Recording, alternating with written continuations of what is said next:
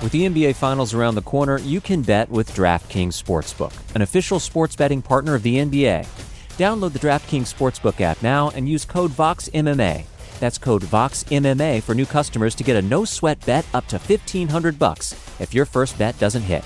Only on DraftKings. The crown is yours. Gambling problem? Call 1 800 Gambler. Or in West Virginia, visit 1 800 Gambler.net. In New York, call 877 8 HOPE NY or text HOPE NY 467 369. In Connecticut, help is available for problem gambling. Call 888 789 7777 or visit ccpg.org. Please play responsibly. On behalf of Boot Hill Casino and Resort in Kansas, 21 and over. Age varies by jurisdiction. Void in Ontario. One no sweat bet per new customer. Issued as one bonus bet based on amount of initial losing bet. Bonus bets expire 168 hours after issuance. See dkng.co slash bball for eligibility, wagering, and deposit restrictions, terms, and responsible gaming resources. You know how to book flights and hotels. All you're missing is a tool to help you plan that unbelievable travel experience. That's why you need Viator. Book guided tours, excursions, and more in one place. There are over 300,000 travel experiences to choose from, so you can find something for everyone. And Viator offers free cancellation and 24 7 customer support for worry free travel. Download the Viator app now and use code Viator10 for 10% off your first booking in the app. Find travel experiences for you. Do more with Viator. You're listening to the Vox Media Podcast Network.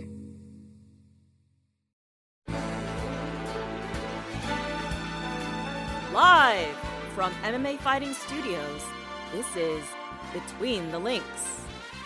And now, your host, Mike Heck.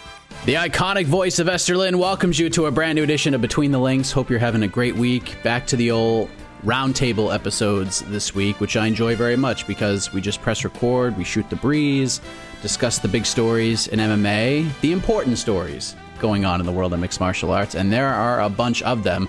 I am Mike Heck, and I'm being joined by a man who might just be in the best mood he will ever be in on the show after he set the table for the Georgia Bulldogs football team, and now he and the Bulldogs can proudly say that they are the reigning, undisputed champions of their fields. Mr. Jed Meshew, the BTL champion of the universe. How are you, my man?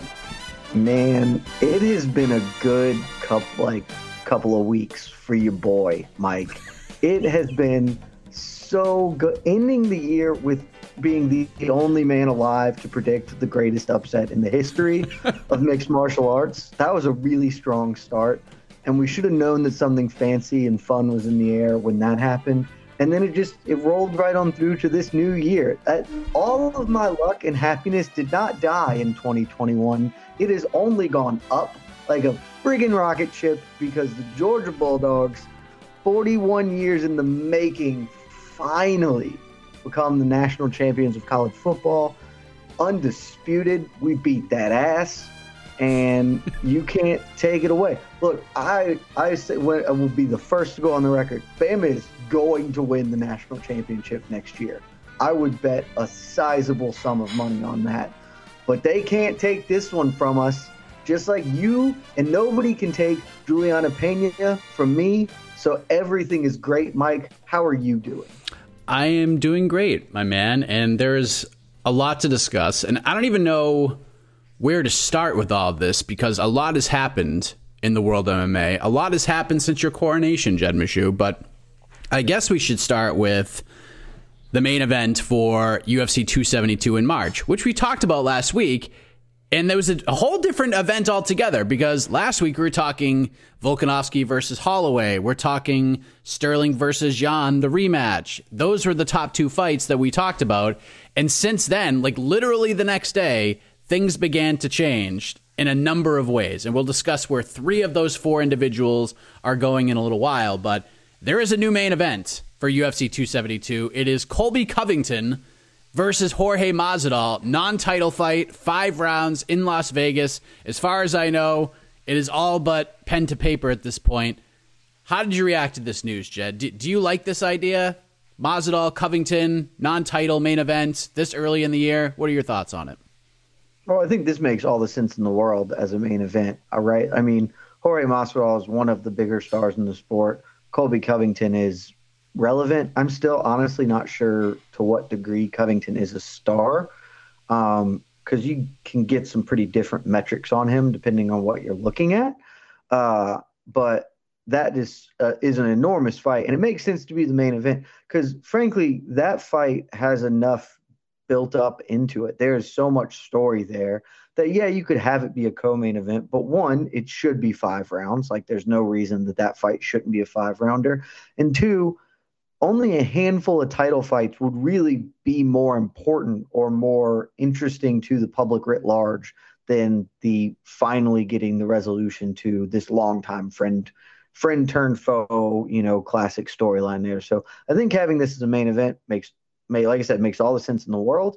Um, I don't know how interested I am in it. I am to certainly to some extent interested in it and what will be of it, but the fight itself may not be interesting. I think there's a super high chance that Colby Covington just kind of does the Colby Covington thing on Jorge Masvidal for five rounds, but I'm still intrigued enough by it, and certainly everything else that's going to go into it is going to be interesting and relevant. So I'm okay with it. Uh, I mean, I'm I'm pretty excited about it.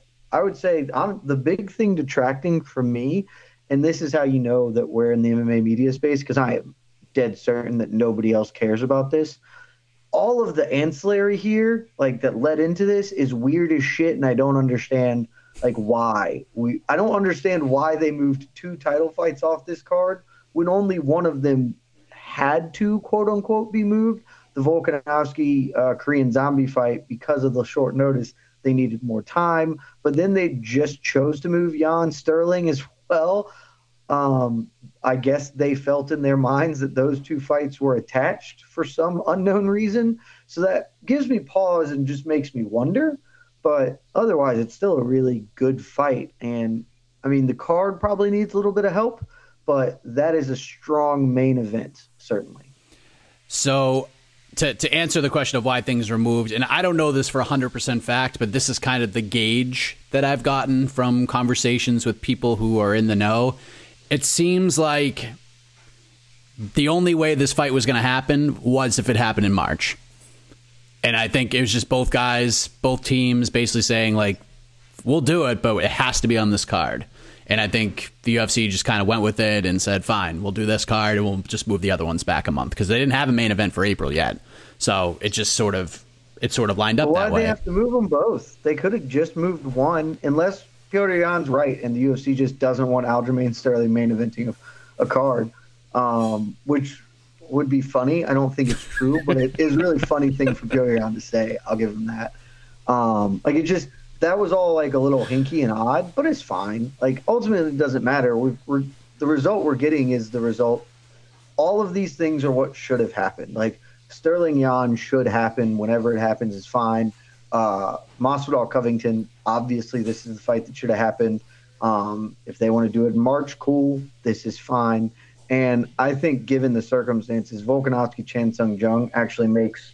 I think that is also the fight that should have happened, given the circumstances. Of course, Holloway, number one with the bullet in the contender list but he gets injured. I think Chan Young makes the most sense to step in there because I know Giga Chikadze, who we're going to talk about in a minute, I'm sure. Uh, I know he wanted to get in there, you know, assuming he gets a win this weekend, but don't go counting those chickens, number one. And two, I don't want to see Giga come in short notice against Volkanovski. You think that's just a recipe for getting his ass kicked when otherwise he could present an interesting title challenger down the line. Yeah, I, I I agree with a lot of what you just said, and I'll expand upon that in a moment. But going back to Covington Masvidal, I mean, listen, this fight had to happen at some point, no doubt about it. And sometimes in this sport, Jed, when these rivalries begin, it's you know it, it's like a relationship in high school or college you know you're a guy you're a gal you're living life you meet this person it's really exciting you're 18 19 years old but you want to explore the things it's the yes, this is Mr. Right, but not Mr. Right now scenario. In this case, it is the exact opposite. This is more like you dated the same person off and on for three years, you want to move on, but it just keeps coming back and you can't stay away from it. And that's where we are right now. And Colby Covington, I don't know how he's done this. He's found himself in a couple of these relationships, right? Covington and Tyron Woodley fought two, three years too late. So many missed opportunities to book that title fight. Colby won the damn interim title in 2018, and it still took more than two years to put those two guys in a cage. This is has some of that same feeling, but at the same time, I'm with you. This is the biggest fight you can make for both guys right now. This is the biggest fight you can make in the division right now. Maybe can make an argument for Usman versus Hamzat, but maybe Hamzat needs to get out of the win. But the casual MMA fans are going to eat this up for breakfast, lunch, and dinner. The build to this fight, which is less than two months away, will be uber chaotic. The fight week will probably get pretty ugly. So, yeah, if you need a main event that doesn't have a Conor McGregor or a Nate Diaz or a Khabib Nurmagomedov, even to some extent Jon Jones, this works, and this Jed probably does pretty well on pay per view, in my opinion. I think this is going to do pretty a lot better than a lot of people think it's going to do on pay per view. I think it's going to do just fine on pay per view. I mean, Masvidal, like I said, Masvidal is a star. I am not sure whether Colby Covington is a star, but he is a known commodity, and they have the thing to sell this fight on. Uh, you're totally right. The build up here, I think the next month will be mostly quiet because we have seen historically Colby gets pretty quiet while he's legitimately preparing for bouts. Um, but as the fight gets closer and they start having to do the media, uh, things are gonna get super ugly, and that means dollar bills, man. Like that's, I think this is gonna do very well. Um, I would like to see this card get get something though. It needs just a one more to really put it over the edge for me to to think this could be a potential mom card. You know, we talk about the mom card all the time. Is mom, you know, mom or your non-fight friend's going to text and be like, "Fight this week and what's going on?" I don't think this, you know, I don't think Masvidal is that level of star where that's going to happen. Uh, now, maybe just because of the particular circumstances of this beef with Colby, the UFC really can do a full court press on it, and I expect them to. Like I expect this to get the bulk of of their promotion after 270. Um, I mean, I, I know 271 is out of Adesanya Whittaker. I think that they may skimp on promotion for that. Uh, frankly, it's a rematch. I, I just I'm not sure they're going to go whole hog into that, but I think they will put the full court press behind this. So maybe it gets to mom level. But if you could add one other really casually compelling fight to the co-main event spot, I think I think that would put put this card over the edge for me because it's got a lot of decent fights for the hardcores and a lot of highly ranked competition. But there ain't look. I know uh, that uh, Men Bro, uh, I'm I butcher her name every time. I'm sorry. I know that that's wrong. And Jessica Eye. that's like two ranked um, flyweights. I know that uh, Yan Xiaonan, Marina Rodriguez may well determine a, a title challenger. Like that could easily be uh, a, a, a number one contender bout. But there's nobody knows who any of those four women are. Like there's not a person outside of people who read MMA fighting every day who knows who those people are. So that's just not going to do it. Um, you, you need something else to play to play the second banana to that main event. I don't know what, but I hope they can juice it up just a little bit to make it a really really good card. Yeah, I know. As we record this right now, Aaron Bronsteter spoke with Dana White, who, and, and this is just in a tweet, and maybe this changed by the time this this drops, but the plan was the card is locked and loaded except for the co-main event which is being worked on right now. And i see everybody out there and they're saying it's got to be dustin poirier versus nate diaz. If it is i would be stunned. I mean completely and utterly stunned. There's i, I would say 0.0001% chance that is the co-main event. So if you're thinking that's what it's going to be it's not going to be that fight uh, I like, I mean, Edson Barboza versus Bryce Mitchell is a super interesting fight. Kevin Holland is such a personality I know he's fighting Cowboy Oliveira, and that's not the sexiest fight of all time, but still, it's I not mean, a co-main. It's not a co-main. card fight. What do you do? I mean, do they do they put a title fight underneath this? And what I say, the only one that would work here is Rose Namajunas versus Carla Esparza. The timing would line up, and let's be honest, it's it stinks to put a title fight under a non-title fight, but at the same time, this would be a perfect co-main event for this card. Like it's Rose is a decent star and has a good following. Carla, I think she's her fan base has grown a little bit since she got passed over for the title shot, but still she's not a, a, a drawable figure. But if you want to get as many eyeballs on these two women as possible, you put them underneath this fight.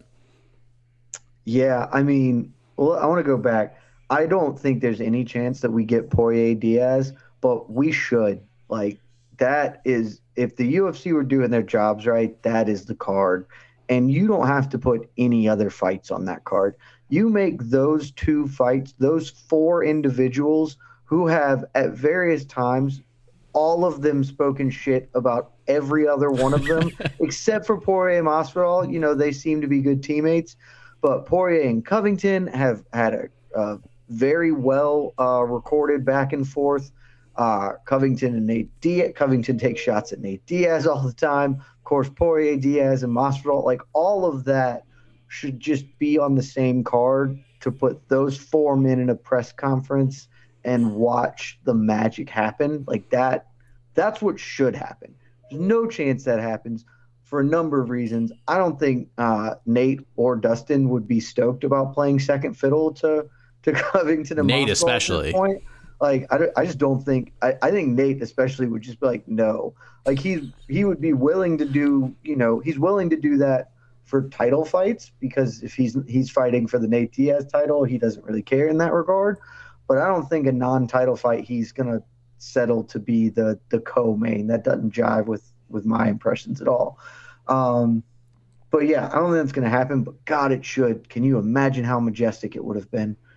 Uh, instead, I think you're probably right. To me, the Rose Esparza fight, we know that that fight is the one that's going to happen.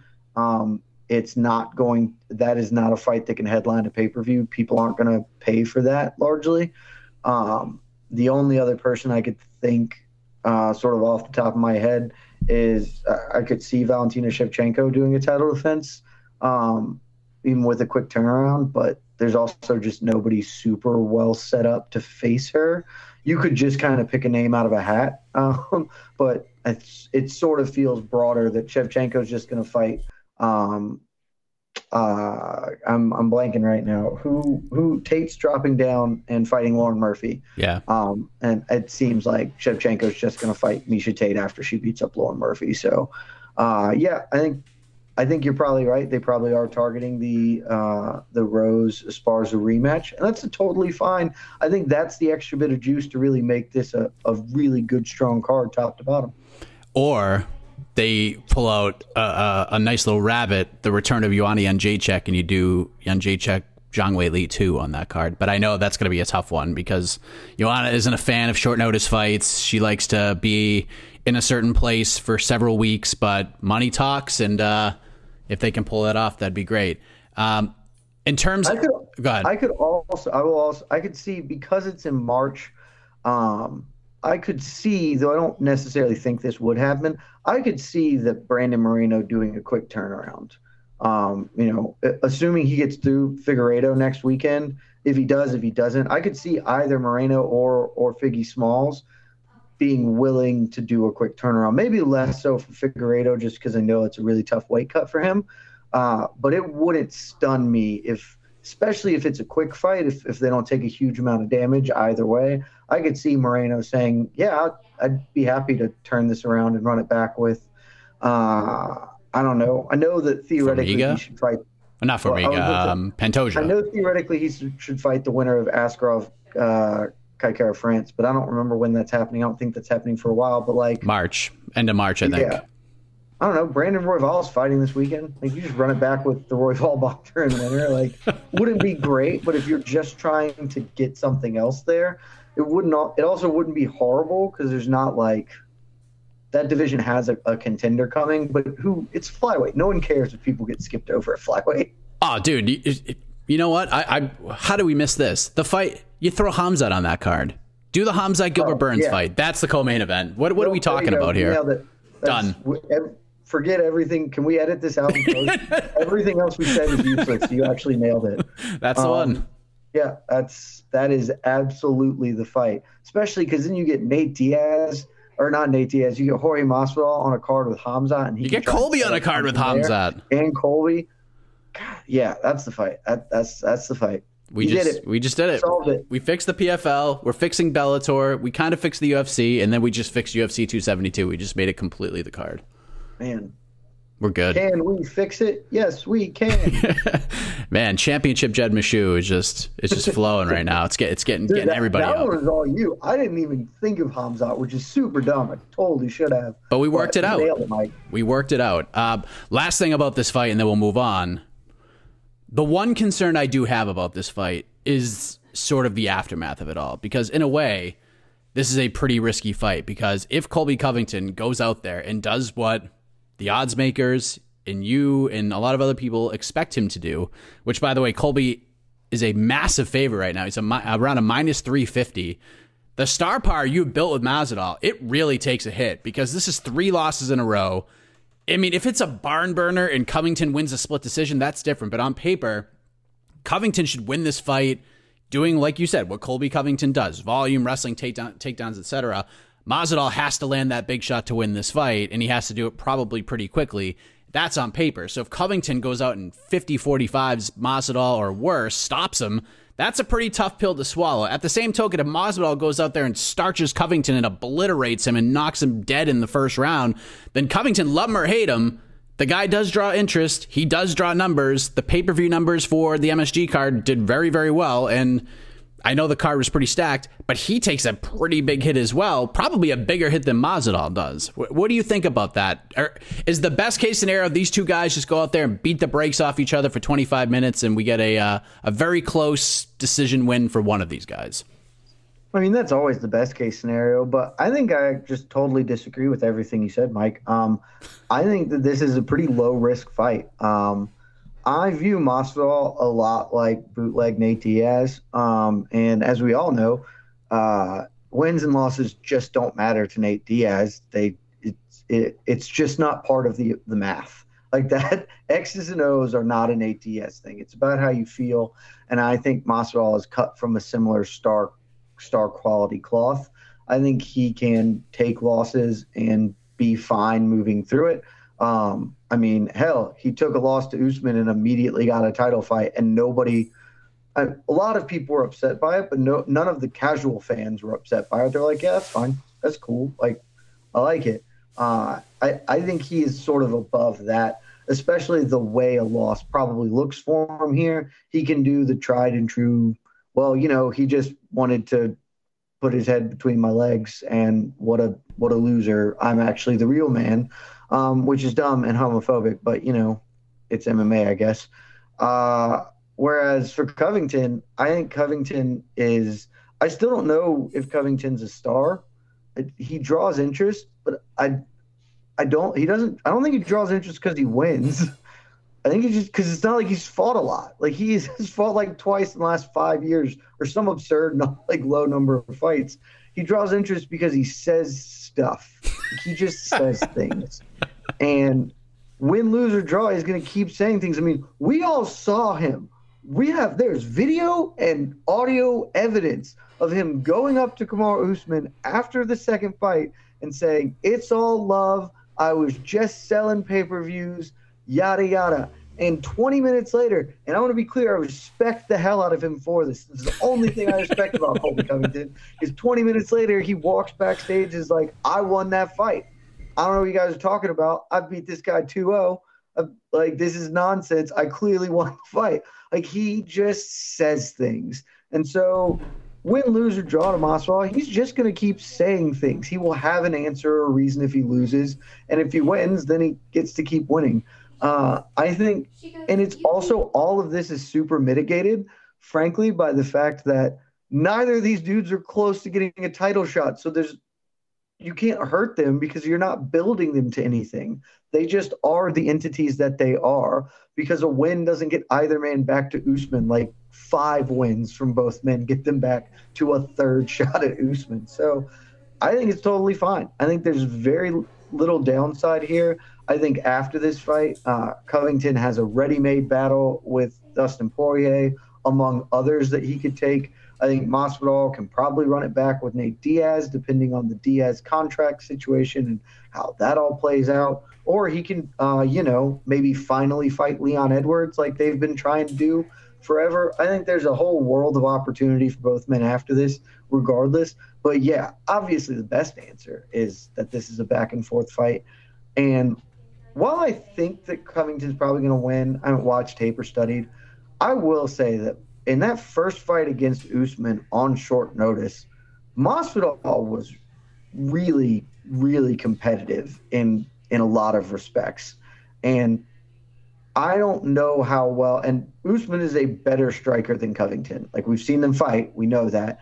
Uh, I don't know. Covington is going to need to score takedowns, and I'm sure eventually he will be able to get them. But if he can't early, he's going to have to eat some shots, and it could be an interesting fight. Like there, there are a lot of dynamics that could be fun here, um, but we'll have to see how it plays out, I guess. Yeah, I mean, Covington striking improved immensely between the first and second Usman fights. You saw it in the second fight. He just he he just got to weather the storm, and maybe he starts off quicker this time. We'll see. Uh, but I agree with you. He's got to get the, probably get this fight down early. Try to wear on Masvidal through the first two rounds, then he can open up with the striking. But we'll see what happens. That's UFC 272, March 5th, 305 in Las Vegas. Should be quite interesting. We're this close to crowning an NBA champ, and with the action heating up on the court, it's even hotter at DraftKings Sportsbook, an official sports betting partner of the NBA. Download the DraftKings Sportsbook app now and use code VOXMMA. That's code VOXMMA for new customers to get a no-sweat bet up to 1500 bucks if your first bet doesn't hit. Only on DraftKings. The crown is yours. Gambling problem? Call 1 800 Gambler. Or in West Virginia, visit 1 800 Gambler.net. In New York, call 877 8 HOPE NY or text HOPE NY 467 369. In Connecticut, help is available for problem gambling. Call 888 789 7777 or visit ccpg.org. Please play responsibly. On behalf of Boot Hill Casino and Resort in Kansas, 21 and over. Age varies by jurisdiction. Void in Ontario. One no sweat bet per new customer. Issued as one bonus bet based on amount of initial losing bet. Bonus bets expire 168 hours after issuance. See dkng.co slash bball for eligibility, wagering, and deposit restrictions, terms, and responsible gaming resources. Support for this show comes from Atlassian. Atlassian software like Jira, Confluence, and Loom help power global collaboration for all teams so they can accomplish everything that's impossible alone. Because individually, we're great but together we're so much better. That's why millions of teams around the world, including 75% of the Fortune 500, trust Atlassian software for everything from space exploration and green energy to delivering pizzas and podcasts. Whether you're a team of two, 200, or 2 million, or whether your team is around the corner or on another continent altogether, Atlassian software is built to help keep you all on the same page from start to finish. That way, every one of your teams, from engineering and IT to marketing, HR, and legal, can stay connected and move together as one towards shared company wide goals. Learn how to unleash the potential of your team at Atlassian.com. That's A T L A S S I A N.com. Atlassian. Uh, a roller coaster of emotions, if you will. But the following month, now we'll see Sterling Yan 2. Now we'll see Alexander Volkanovski's next title defense. It will not be against Max Holloway. It'll be against the Korean Zombie. Holloway re-aggravated a past injury. I'm told no timetable on his return, but Korean Zombie, Chan Sung Jung, gets the shot, and from all accounts, he was the favorite to get this fight from the beginning. This was the fight Volkanovski and his team wanted from the beginning. Zombie and his team, of course, wanted it. There's a beef here that stems back a couple of years. And although everybody raised their hands, what's, the what's that? What's the beef? There was like some there was some some words said. Zombie and Volkanovski went back and forth. There was some silliness going on between the two guys, but there's a Man, little bit of a beef. It's not like beefing with a lot of folk, huh? Yeah, there's just a just a little beef, you know, just a, a little competitive rivalry, if you will. And uh, so it was pretty much Zombie and nobody else, despite everybody raising their hands. So you say, if you had the mighty pencil, this is how you would have drawn it up. Why do you feel that way? I mean, well, in part, and I'll be totally frank, because I, I love the Korean zombie and I want good things to happen to him. um, the more obvious and probably true answer is I mean, it can't be Holloway because of the injury. We literally just saw Volkanovski beat Ortega, and Ortega hasn't even run back a win. Uh, Yair Rodriguez, competitive fight, but a pretty clear loss to Max Holloway, um, and nobody else is on a win and kind of that highly ranked. Um, you know, if Giga does get the win this weekend against Kattar, like uh, Calvin Kattar, then I would say that he actually does deserve a in a vacuum would deserve a title fight over Korean Zombie, but things this isn't a vacuum. There's context, and I like I said, I don't want Giga to go directly into another title fight on that kind of short turnaround. I want him to have a full camp. I want this to be a planned thing. Uh, should he get there, because I, he is an interesting guy, and I don't I don't like the idea of throwing. Uh, I guess it really boils down to this: prospects shouldn't get thrown into short notice title fights. Veterans who are maybe on their last run absolutely should. Like uh, Michael Bisping is maybe the greatest prime example of this, where he took a three week or however nine days. It was something super short for his title fight against Luke Rockhold. And that's exactly what you should do. Like, otherwise, he's probably not going to earn his way to one um, on the merits just because of how many wins you have to stack up. But he's got enough. Things break right. Give it to the guy people know and a guy who, even in the worst case scenario, nobody will be upset that they get it. Like, there's nobody who, other than Giga Chikadze who's going to be like, man, I hate that Korean Zombie's getting a title fight. No, like, hell yeah, I want to see that man fight uh, Alexander Volkanovski because I want to see him fight anyone. Uh, to to steal a quote from our coworker Jose Youngs, I watched that man make a bowl of pudding. Uh, so I'll damn sure watch him fight the featherweight champion. And I think for Volkanovski, it's an opportunity that otherwise he might not get. Um, you know, he's he's gonna get a chance to fight Giga. He's gonna get a chance to have a third fight with Holloway. But Korean Zombie is a relevant, important name in this division. A win over that will mean something to his legacy. And it is possible that if this one didn't happen, then he never gets that opportunity. I think it just makes all the sense in the world. And so it, it is very clear to me why he was the only runner in this particular race. And I think everybody got it right. Yes, I have zero issue with this. If there's, and Giga, I'll get to in a second because I agree with a lot of what you just said. Giga would have been third on my list. If if for some reason they couldn't get Zombie done, if you want to throw Josh Emmett in there, fine story. That's that's okay. His resume is is good enough that it would make sense. He's on a streak, and what a comeback story that would be after the all the injuries he suffered in the Shane Burgos fight, getting that win, coming back, getting a, a, a decision win over Dan Ige after quite a bit of time on the sidelines with rehab. That'd have been fine. Now, I saw so many people throw out the Giga thing. A lot of media members that were singing the Chikadze song, that were part of the choir. You know, don't make it. Yeah, don't make this decision until Giga fights on Saturday. If he beats Calvin Kattar, give him the fight. Okay, great. But I'm with you, Jed. Like, what is the freaking rush? If he beats Calvin Kattar and Volkanovski fights in March, now April, Chikadze still has two very big options ahead of him for later in the year, especially if he stops Calvin Kattar, which no one has been able to do. In fact, no one in the UFC has even dropped Calvin Kattar in a fight. He's so not stopping massive. Calvin Kattar. Like no. that's just not happening. yeah, if he does, like maybe lands a kick to the body or something and drills him that Max way. Holloway rammed his fist into into Calvin Kattar's head 900 times and he didn't fall down.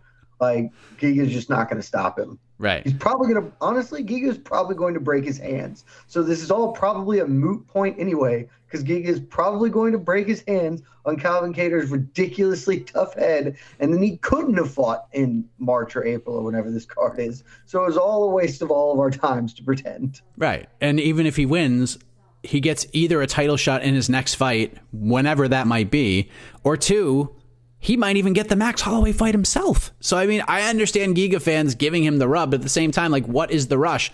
Especially now with who is at the top of this division, with who is waiting in the wings, with who is on the way up.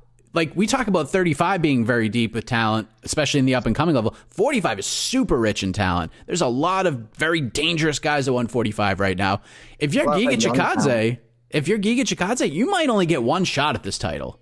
You might only get one shot, so why rush it? What's the big deal? Why why can't we wait six more months, Jed? Why does everyone have such an issue with this? I think it is purely because on paper, if he beats uh, Kattar, on paper he obviously deserves the fight more, and so that is just how people are viewing it. Um, but again, there's context, and in context here, I think Zombie is the clear and obvious choice, and the only one that I when when the names came out, I was like, oh yeah, that's the one you should do. I don't. I hope they don't do any of these others. That would be dumb. Like let's just do the do the right one, and they did. Everybody knew the right thing, and they all went for it pretty clearly. Um, I do wonder how Edson Barboza feels right now because if he had beaten Chikadze, I gotta wonder if he would have maybe been the guy here, even with a fight lined up. Barboza, given his kind of historical relevance in the sport and the fact that he would have looked so good at featherweight, I could see had he beaten Chikadze, um, he might have been the guy they opted for over Zombie. Um, but we'll never know now. And Edson Barboza probably won't ever fight for a title now. Um, though he does get to fight. He's fighting Bryce Mitchell. It's he's on 272 actually, isn't he? Yep, 272. Yeah, like that. That'll be a fun fight. Absolutely, it's a huge test for Bryce Mitchell. It's the fight that he needs at this point to see if Yeah. this, if he's the real deal. Now, obviously, this leads to another conversation in a bit with Giga Chikadze, but that card, 273, starting to come together. It was supposed to be in Brooklyn. That is looking, is, from all conversations I'm having, very unlikely at this point. No official location yet. I have heard Florida. I have heard Jacksonville specifically. Florida, I've heard Florida. Mike.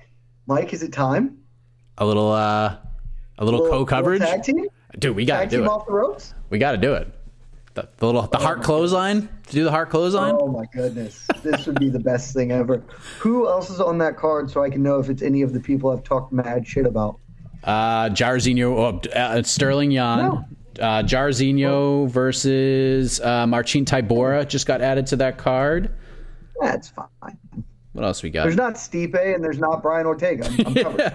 Uh, Oh, Irene Aldana versus Aspen. Ladd, Mackenzie Dern, Tecia Torres, uh, Mickey Gall, Mike Mallet, Mike Malott.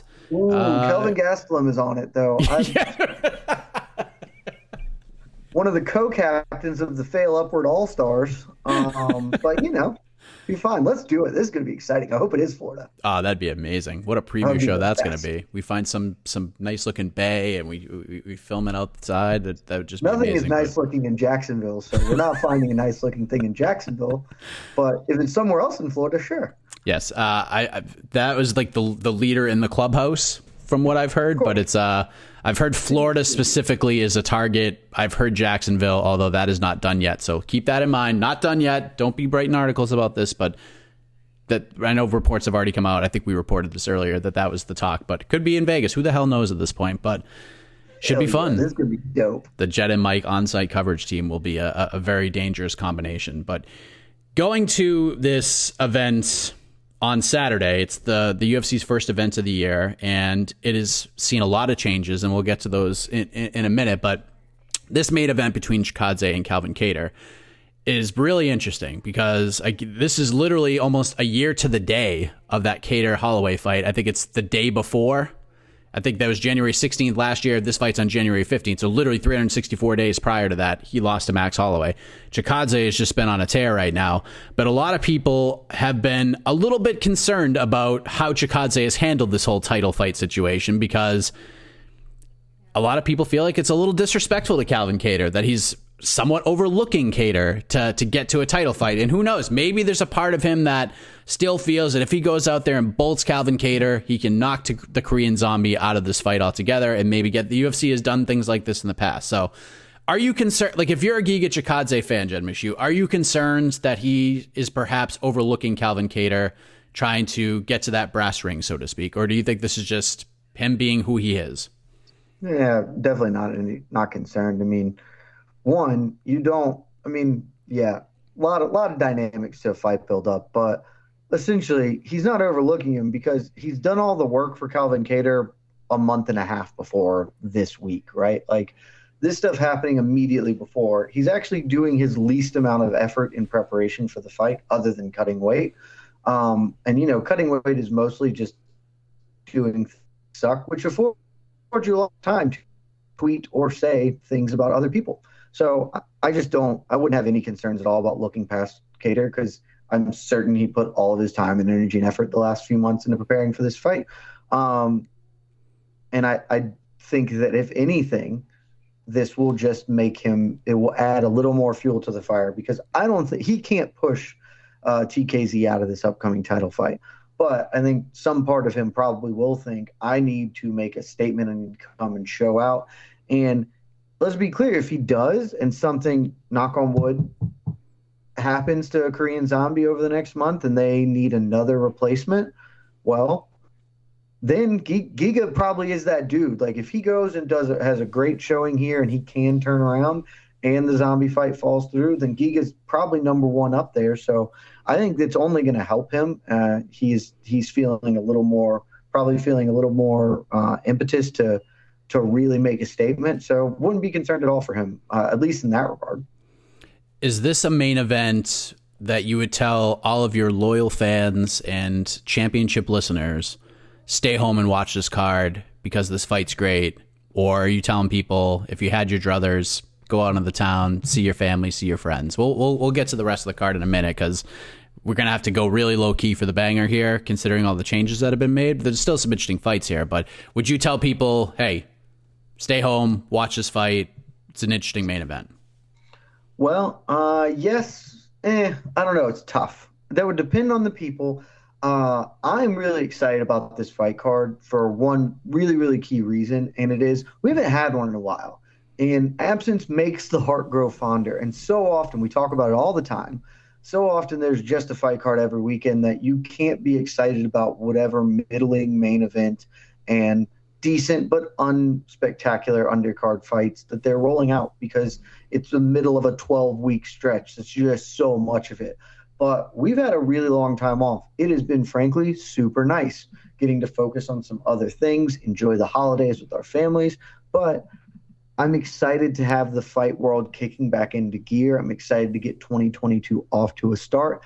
And I personally really like the idea of having a fight card before the pay per view. I, I, I likened this earlier this week to this is a, a really great appetizer and the main event, the first big meal of 2021, is next weekend with UFC 270. Um, and I, I like that. I like being able to not be super invested in this card, but still be interested enough. The main event's good. Uh, frankly, the co-main event is probably a more important fight, if we're being honest. Although I know why I, I know why it's not a headliner fight, um, but it is. It's two top five flyweights battling. Like that's just a more important fight than a you know two top ten guys going at it. Um, you know, we talked about Brandon Royval earlier. Great fight. Like there are a number of solid bouts on this card, even with all the late drop offs. So I guess I would I wouldn't say, hey, you need to make a point to stay home and watch this card, but I would definitely say if you've got nothing else going on, um, and you don't want to watch the Patriots Bills round three on Saturday night, you could do a lot worse than this. Although, Mike, the look you just gave me, I know which one of these things you're going to be watching on Saturday night, and I suspect it's Bill Belichick in a snow game against Josh Allen, just scheming up multiple pick sixes. uh, I will be watching both at the same time. Uh, I do have to cover the event, so I will be watching the fight closely. Uh, I will have the Patriots game on the monitor here. Uh, so it will be happening. And by the way, the co-main event, as of right now, is not that fight. The co-main event is probably your people's main event. It is Jake Collier versus Chase Sherman as of right now, Jed Meshew. That's the dumbest thing I've ever heard. it wasn't supposed to be this way. I don't think. Why would it not be Chookagian Maia. I mean, maybe maybe that'll change, but I mean, we had we had Michel. Uh, Pereira was yeah, uh, Salikhov was the original co-main event, yeah, and, and, then Andre Fialho was coming in, and then the fight got moved to another event, and we've had all these changes. Remember, Joaquin Buckley versus Abdul Razak Alhassan was supposed to be on this card too. What a great addition that would have been! But we're down to ten fights, and yeah, you know, you know, they, they love throwing these low key heavyweight fights in the co-main event slot. It's really dumb. I will say very briefly, shouts to the UFC, not for trying to do right, but for ultimately getting to the right answer. 10 fights, great fight number. That's another big check mark in the columns for this card. It won't take you 17 hours to watch it, just a tight 10.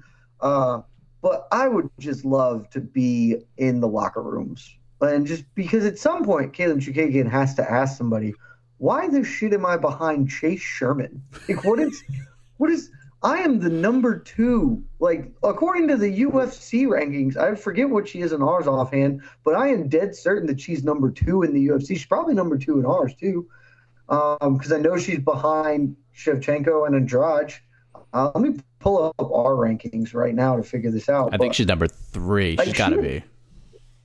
Oh yeah, because we count count the champion as a one instead yeah. of as a separate thing. So yeah, she's exactly so the same. She's the number three flyweight in the world, taking on, according to the UFC, uh, the number four or the number five flyweight in the world. And for us, she, like I said, for us, she's number three, and she is taking on, pulling it up, uh, the number six. so like, what? How is that better than? Or, worse than Chase Sherman, who isn't, who never has been and never will be ranked, against Jake Collier, who I don't know, maybe Jake Collier got snuck into the rankings. He's not at some point, but he's not now for sure. So like. Jake Collier is like one of those win loss guys. He wins one, loses one at heavyweight against middling heavyweights. How is that a that's so dumb. Like put your ranked fighters in the prime positions. Or or else it just look the optics are terrible. God, it's some day one shit. I don't know what's going on. That bothers the hell out of me. It's actually not even the featured bout either. Uh, it's actually behind another flyweight bout featuring ranked contenders as of right now. Brandon Royval uh, versus Rogerio Bontorin, which is going to be a great yeah, fight, by the way. I love that sense. fight. That would have been that a great co-main event. That fight should be though. That should be the feature bout. That is obviously the feature bout. The co-main should just be the two highest ranked fighters on the card fighting. like, I get it. You can't make Chookagian uh, Maia the main event. Nobody will tune into that, especially with the Pats game on as counter programming. Not a soul is going to look at that against the Pats, a Pats playoff game. But it's totally, and it's, so it's totally reasonable to have Kattar Chikadze, especially given that a Giga win may launch him to a title fight. Like it's very possible, but it just seems really obvious that it's supposed to go uh, Giga Chikadze, Calvin Kattar, uh, Chookagian Maia, and then Royval Bontorin. And the rest of it kind of doesn't matter. Like you mix the rest of it however you want. Personally, I'd have Charles uh, Rosa TJ Brown like on the main, but if they want to make that like the prelim main, cool. But I, the rest of it all seems really, really straightforward. I don't know what we're doing here. Yes, it is a, very strange card. Brian Kelleher versus Kevin Croom should be a lot of fun at 145 pounds. It's going to be a big fat scramble fest. Uh, but yeah, I mean, it is what it is. This is this is what we get. I like the ten fights. I think it's perfect.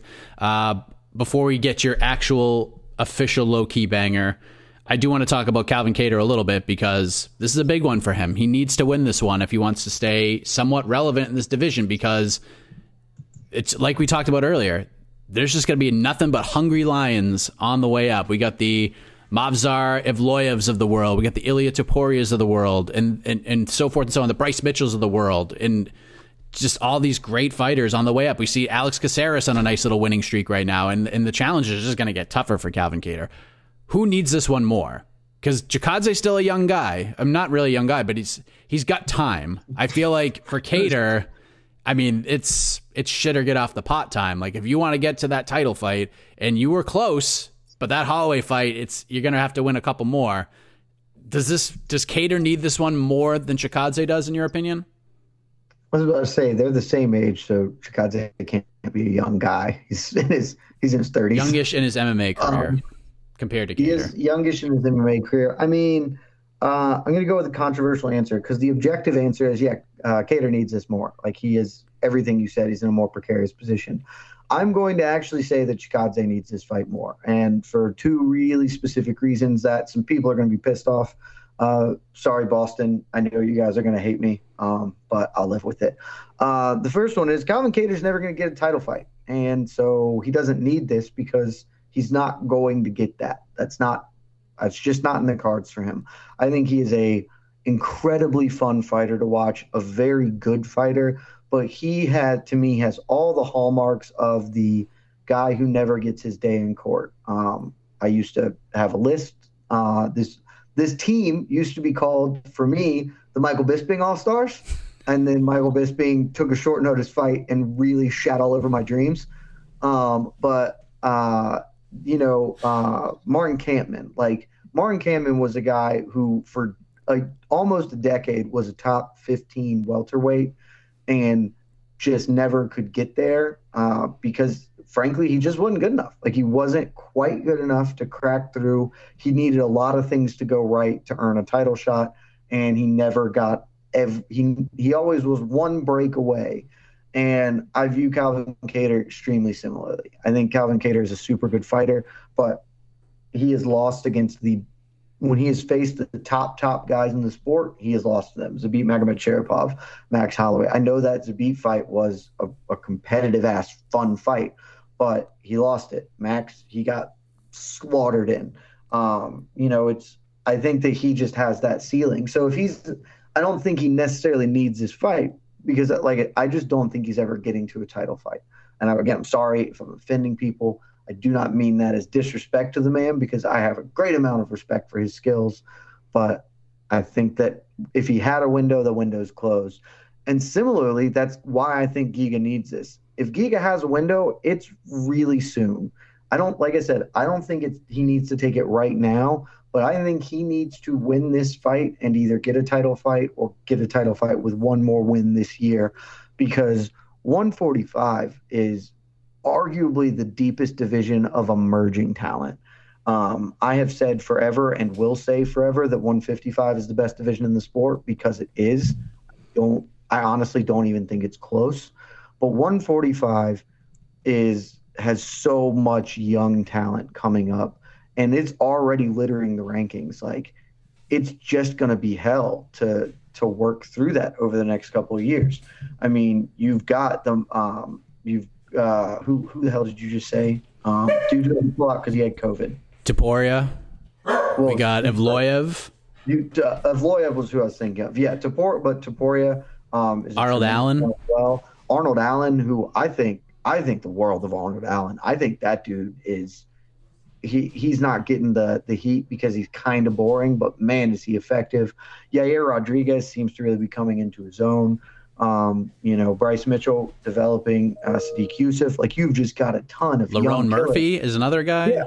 Yep. Like it's just it is a nonstop pile of of young hungry people coming up and and so in the same respect, like the reason I want Korean Zombie to get a title fight is because I don't think he's going to get one just because of that.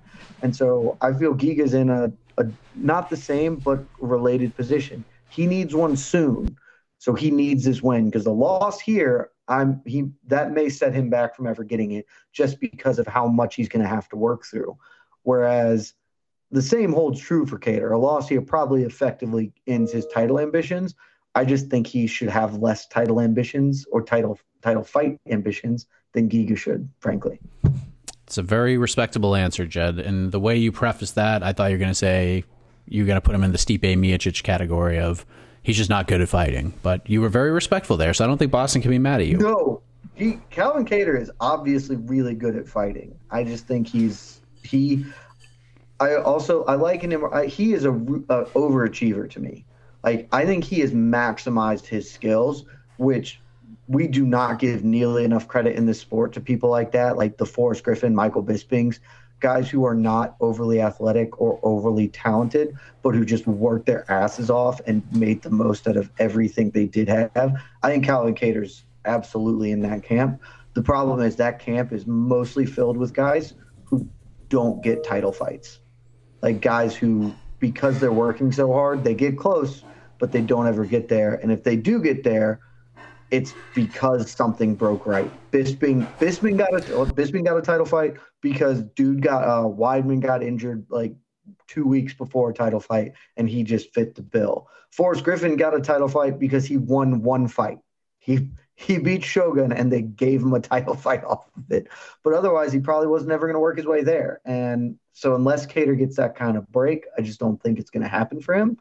Uh, but that's not to say he's a bad fighter. Man worked his ass off. He's really, really good.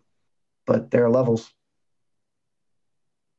There's a lot going on in the in the Heck household right now. Uh, low key banger, the official low key banger. What you got? The official low key banger. Uh, let's take a gander here because I have one in my head, but I just want to make sure I'm not missing anything. And I'm not. It's it's very obvious. Charles Rosa, T.J. Brown. I think that's pretty clearly the low key banger for me. Um, Charles Rosa is awesome, just straight up. Dude is in a ton. Also a Boston guy, so love me Boston. Sorry, don't don't take what I said about Calvin back. um, but I mean, he's had a number of fight of the night performances. Honestly, don't remember off the top of my head. Um, he's just he's tough as shit and gives as good as he gets. So he's always in a good scrap. Uh, and then I know that coming in on short notice is maybe not like optimal, but I totally believe that given the type of fighter he is, that won't take away from the, his entertainment level of this fight. He's going to come in and just scrap. Uh, and TJ Brown is TJ Brown's UFC career hasn't been that exciting um, in a lot of ways. It hasn't been awful, but it hasn't been the best. But man, before this guy got into the UFC, he was super exciting on the regional circuit, RFA, LFA. Um, he was getting, he was snatching up submissions. He was knocking dudes out. Uh, like he, he was a really good finisher in the regional chain. He ha- that hasn't quite converted in the UFC, but he still has the skills to put together a really fun scrap. And yeah, I think this one's pretty obvious, frankly. Yeah, that's a good fight. I'm going uh, a little more. I mean, it's it's on the main card, I believe, but still not a fight a lot of people are talking about. Uh, Joanderson Brito versus Bill Algeo is just going to be ridiculous. What a tremendous fight that's going to be. Debut for Brito. He's won 11 fights in a row. I've never uh, seen Brito fight. Tell tell me, tell me, paint me a word picture of Joanderson Brito. Uh, he's a tornado of chaos, and it happens everywhere whether it's on the mat, on the ground. I know his contender series fight ended like with the technical decision in the third round. There were like eye pokes and things like that. But uh, this dude is a murderer. A lot of first round finishes. Uh, I thought he's before the contender series fight, absolutely bolted uh, Jose Mariscal in like 45 seconds with just straight leather. This dude is super fun. And Bill Algeo is tall and lean and lanky and likes to get in scraps. So these two, are, it's, it's going to be like, it's going to be like, uh, what's that damn, what, damn it, what's that, what's that Looney Tunes character that's always like Taz? Going to start, yeah, Tasmanian Devil. It's gonna be like a couple Tasmanian yeah. Devils. It's just gonna be clouds of smoke and dust and dirt and blood and guts just flying around the octagon. And it's the small octagon too, which is gonna make it even more fun. Always makes it better. Yes, so that should be a lot of fun. Uh, last thing I wanted to do before we said goodbye here on this roundtable edition is AK and I did our on to the next one predictions extravaganza, and one thing we forgot to really talk about uh, with our year end predictions was who our male and fighter, male and female fighter of the year predictions would be for 2022. Uh, I sort of mentioned one of mine, but I think I might have to change it just based on how I think this year is going to play out. So I wanted to get your take on this, Jed. Who who do you feel will be the female fighter of the year at the end of this year of our Lord 2022? Oh, female fighter of the year is maybe the easiest one you could have asked, or the e- certainly the easier of the two. But of any kind of hypothetical of the year, it's Valentina Shevchenko, and I, I don't know why you'd put your money anywhere else. Um, she's going to still have the belt by the end of the year. There's not a universe in which she doesn't. Um, and the way this year is shaping up, she's seems overwhelmingly likely to me that she's going to fight Miesha Tate. She's going to beat up Miesha Tate, which is going to be a really good win for her, um, both in the present day and historically. Like that's just a win that really, really matters um, her kind of legacy and career. Uh, and then after that, like she'll she'll she'll certainly defend her title at least once more. I would venture a guess that uh, Taila Santos is kind of that second woman in there that gets a, a crack at her because it'd be something new and different. Um, unless I'm forgetting something about it, but Santos coming off really good performance over Joanne Wood, who top ranked kind of fighter in the division. So if it's just those two wins, that's honestly probably good enough to win fighter of the year because those are going to be better wins than anybody else gets. The only person who could be a contender in my mind would be Rose Namajunas. Um, who could theoretically beat Esparza and like Marina Rodriguez or something like that. And those would be good wins, but I think I suspect Shevchenko will look more dominant. Uh, and Shevchenko probably Casey E. Casey Leydon, our, our colleague, brought this up after the after we did our voting for fighter of the year this year, and Shevchenko did not get the love she probably deserved um, from all of us. And I, in hindsight, I think he's right because I think realistically the reason we didn't give her, she wasn't up near the top for us this past year, was just because the expectation is that she's gonna beat the shit out of people, and that's not fair in in in the context. It really should just be quality of wins, um, and she's had as as good and as dominant wins as anybody this past year. So she per- should have been in con- contention this past year, and she's definitely going to get it this year, I think. Yeah. So I was torn between two. My initial pick was who I believe will be the strawweight champion at the end of the year. I think it will be Marina Rodriguez. So that was my initial pick. She goes out, beats Zhang Zhaonan, wins the title. She gets fight of the year, in my my opinion. Maybe she gets the title defense. But then I thought about it more and going to the championship predictions, I I'm going with Valentina as well. And the reason why is I think she's gonna end, she's gonna end the year with two titles. Honestly. Yeah, I mean, so if she fight, if she goes beats up Miesha Tate, beats up Taila Santos, uh, takes the bantamweight belt, she is clearly the best. Like she, it's not it's not even a conversation, and I think that run cements her probably as the women's goat in my mind. Like I know that Amanda Nunes has that title, um, and I think deserves it. But look, uh, if, if Shevchenko puts together that run, I, I don't know that I could call anyone else better than her ever as a woman in this sport. yes, I and I think Julianna Peña is going to beat Amanda Nunes in the rematch, and mm. I think coming over, come I, over to the dark side, Mike. Yep, and I, and I, think Val, and I think uh, Valentina will fight Julianna Peña by the end of the year because Julianna is going to call for it, and I be careful what you wish for sometimes because you just might get it, and you might get that Chevy train just coming rolling in. Uh, male fighter of the year. This might be a little more difficult for you, sir. This is super difficult, mainly because I think for male fighter of the year, well, one, there are obviously a lot more men to make it more uh, more difficult, but it's it's really going to depend, I think, largely on how frequent these guys fight, because I think that the male fighter of the year is going to need to have two like two wins, um, and probably three. Like two is is the minimum barrier of entry. I think it's probably going to need three. My sort of initial reaction, I wanted to say Islam Makhachev because I think he's going to run through Dariush and then run through uh, Oliveira or Gaethje, whoever has the belt, and then maybe get one more defense at, at the end of this year. Um, but I think I think I'm going to do it, Mike. I don't want to do it because, and you're going to know why I don't want to do it because I hate it. I'm just going to say Jon Jones.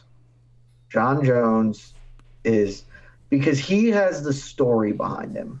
I don't think Jon Jones, whatever this year beholds for him, I don't think it's going to be as impressive in a nuts and bolts standpoint as guys like Alexander Volkanovski. If Volkanovski defends his belt three times this year, I think that that's probably the best. Like that's probably actually the best person who fought this year.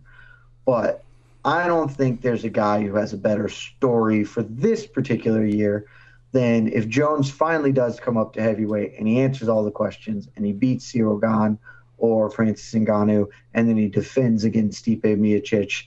Like he only needs those two wins, and everybody's probably just saying, "Yeah, this is Jon Jones, greatest fighter of all time, fighter of the year." Uh, and I think that, that those are both really possible outcomes for him. So I will I'll put my money in a maybe riskier category, but give me Jon Jones. I like it. I like it a lot. I believe Jon Jones will be the heavyweight champion by the end of the year, so that is a, a good pick. I think Volkanovski is a very good option here. I think this is the year that he sort of gets his due because he's just going to be cleaning out a lot of these contenders. Um, but I'm going with. I'm, I think I said this on the prediction show, but I'm going to say it again. I'm going to say it again. I know you're thinking it's not Khamzat Chimaev. Oh, come on. But you might like this better. I know our colleague Shaun Al-Shatti will oh. will enjoy this pick even more. Oh, but you're going to do We were talking about listen, listen, listen, listen. We said you know, we talked about 2021 being a year full of feel good stories, right? And what better story would there be if at the end of the year, with the UFC Bantamweight title on the line, possibly in a rematch with a guy that everyone considers as an absolute murderer in this division, maybe the best fighter in the world, that the legend, the former featherweight champion, Brazil's own Jose Aldo Jr., captures the Bantamweight title at the end of the year because that is what I'm predicting is going to happen. That Jose Aldo will end the year with glory for all of us. And with that, if Jose Aldo, the conversation ends. If Jose Aldo wins the Bantamweight title, he's the fighter of the year, and there's no ifs, ands, or buts about it. Doesn't matter who comes back and wins whatever fight against whoever fighter. If Jose Aldo wins the Bantamweight title, he's the fighter of the year. Therefore, Jose Aldo is my fighter of the year.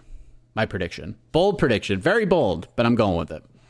I love that so much um, because, as as you know, I am one of the biggest Jose Aldo fans that there is. I I maintain firmly that he is actually the greatest fighter of all time, not named George St. Pierre. Um, and if he does that, I think him and George can start having a conversation about who's better. Uh, he, God, that would make me happy. And you're you're absolutely right. There's no other out. If he does that, there's no world in which he isn't the fighter of the year. I thought you were about to be a true wild man and go with Glover Teixeira to to do it because I know that you have a, a love and a belief in Glover over Jiri Prochazka, um, which would also be a feel good story if Glover at 47 or whatever ancient ass age that dude is comes out and comes out and just keeps the belt. It would be incredible. But I love Aldo so much. I I want you to be right. I've never rooted for anything more. I I picked Teixeira to end the year as the light heavyweight champion. Uh, I just don't know if he'll be active enough to be fighter of the year. Uh, I actually left it as there's two options: either he's the champion or there will be no champion because he will retire as champion. So mm. I think he beats. I think he'll beat Blachowicz and or not Blachowicz. Uh, I think he'll beat Prochazka in just this crazy upset, and he'll probably fight Alexander Rakic or something, and he'll. uh Yeah. You you have almost sold me on the Prochazka upset. Uh, when Sean and I were doing our uh, predictions for this year that we wrote about on the site last week, um, I I had to steer away from picking Jiri um, in one of these just because it was like, you know, Mike has sold me. That's dangerous. And so instead, I just, I still just can't believe in Glover. Um, so instead, I went with who I actually probably is the best light heavyweight in the world from like a, if they fought tomorrow, who would my champion be? Uh, Magomed Ankalaev.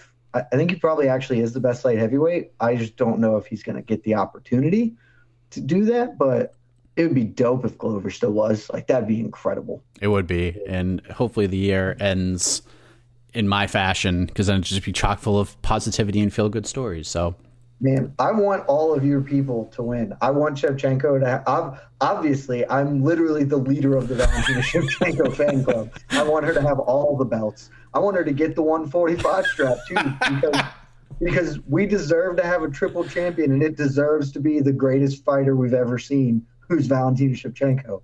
So I want all the things you want to happen, Mike. You've made great choices. Ah, uh, well, we'll see what happens. But the the year begins on Saturday, UFC Vegas 46. Calvin Kattar will look to set the table for his New England Patriots, taking on Giga Chikadze, who will have no vested interest in the NFL playoffs whatsoever, one would gather. So that's going to do it this week for BTL. I will say this, although this is not confirmed at this point. However, the plan would be for Jed Meshew's title defense to happen next next week against the Boogie Woman herself, Phoenix Carnevale. I think the schedules might be able to line up. And we have a pay per view event coming up, the first one of the year. So, what better time to go back to a live video and to live competition than a championship match between two of the goat, the, the a goat versus goat battle? Who is the ultimate goat of BTL? And uh, if that does happen, what would you like to say to uh, Miss Carnevale, Jed? What, what's the what's the final message before we say goodbye? My final message is that you know at the start of this program i intentionally didn't say anything about being the btl champion because i'm not and unlike aljamain sterling who is the deserved bantamweight champion but then pretended he wasn't but then also was he had a very very conflicted internal struggle about whether he deserved to be the champion or not uh, after he won it, and he totally shouldn't have. He should have been flouting being the champion. He absolutely deserved it. I don't have any such struggle because I'm not the champion. The champion is Phoenix Carnevale. I beat some bozo named Alex Lee. Um, that guy doesn't matter. He's not important. Uh, I think he's gonna he's gonna have a battle with some other dude named New York Rick, who I've known for a little bit, but I mean, come on, what is that guy doing? So I know who the champion is. The champion's the woman who's never lost her belt in the ring, and we're gonna fix that. Uh, I got nothing but respect for Phoenix uh, right now, but next week, if if the if the gods deem it to be the time, I will have nothing but bars for her. Hot, hot bars, and we'll see who's best. I mean, so much momentum right now. It's going to be hard to to slow this train down. So we'll see what happens. There's a lot of good things that have happened in my life over the last month. I am I am riding a high of momentum. Phoenix, watch the hell out. yeah, hopefully. She, and you were, I don't think she's performed to her best the last couple times. Perhaps there's just uh, some distractions, but we'll see. We uh, we will see. But until then, everybody, thank you for listening. Thank you for checking out the program. We got lots of other programs to get you ready for UFC Vegas 46. We got the preview show coming up on Friday. We got the post fight show on Saturday. AK and I are back with On to the Next One on Sunday. And then Ariel Helwani, I'm sure, will be talking to some of the tastemakers, some of the big names coming off of that event on the MMA Hour. So until then, for Jed Meshew, I am Mike Heck. Good night, everybody.